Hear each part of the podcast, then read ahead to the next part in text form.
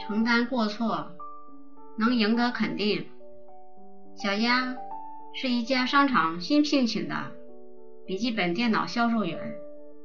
尽管小丫业务还不是很熟练，但她认真热情的工作态度受到了经理和周围同事的好评。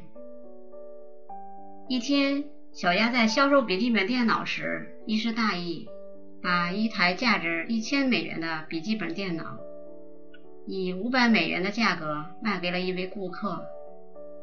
对犯了这样错误的员工，上司是不能容忍的，一定会辞退。有同事告诉他，他完全可以向那位顾客追回五百美元。如果不希望因为追款引起太多的麻烦，他还可以自己筹起五百美元，悄悄的入账，这样就可以神不知鬼不觉的了结这件事。但小鸭思考一番之后，决定主动向商场经理承认自己的失误。那位好心的同事听后大吃一惊。说你疯了，那样你肯定会被辞退的。但小鸭仍然坚持自己的决定。下班之前，小鸭手拿一个信封来到经理的办公室，对经理说：“对不起，经理，今天我犯了一个很严重的错误，让公司遭受五百美元的损失。”我为我的错误感到羞耻。这五百美元是我工作以来的存款，请你收下，希望能弥补一下公司的损失。如果你因此开除我，我不会有任何怨言的。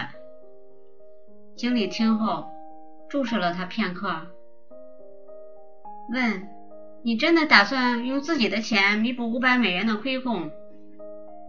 是的，经理。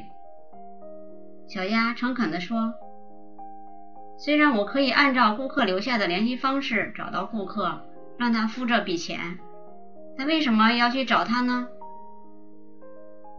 是我把两种笔记本价格弄错了，这完全是我的错，我对这个失误负有全部的责任，而且这样做还会影响商场的声誉。”小鸭主动认错并承担责任的举动，深深地打动了经理。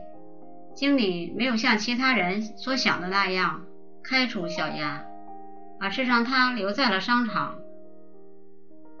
哈佛箴言：主动地承担自己的过错是一种责任。承认错误要冒不被谅解的风险，但推卸责任。却一定要承担被人轻视的后果。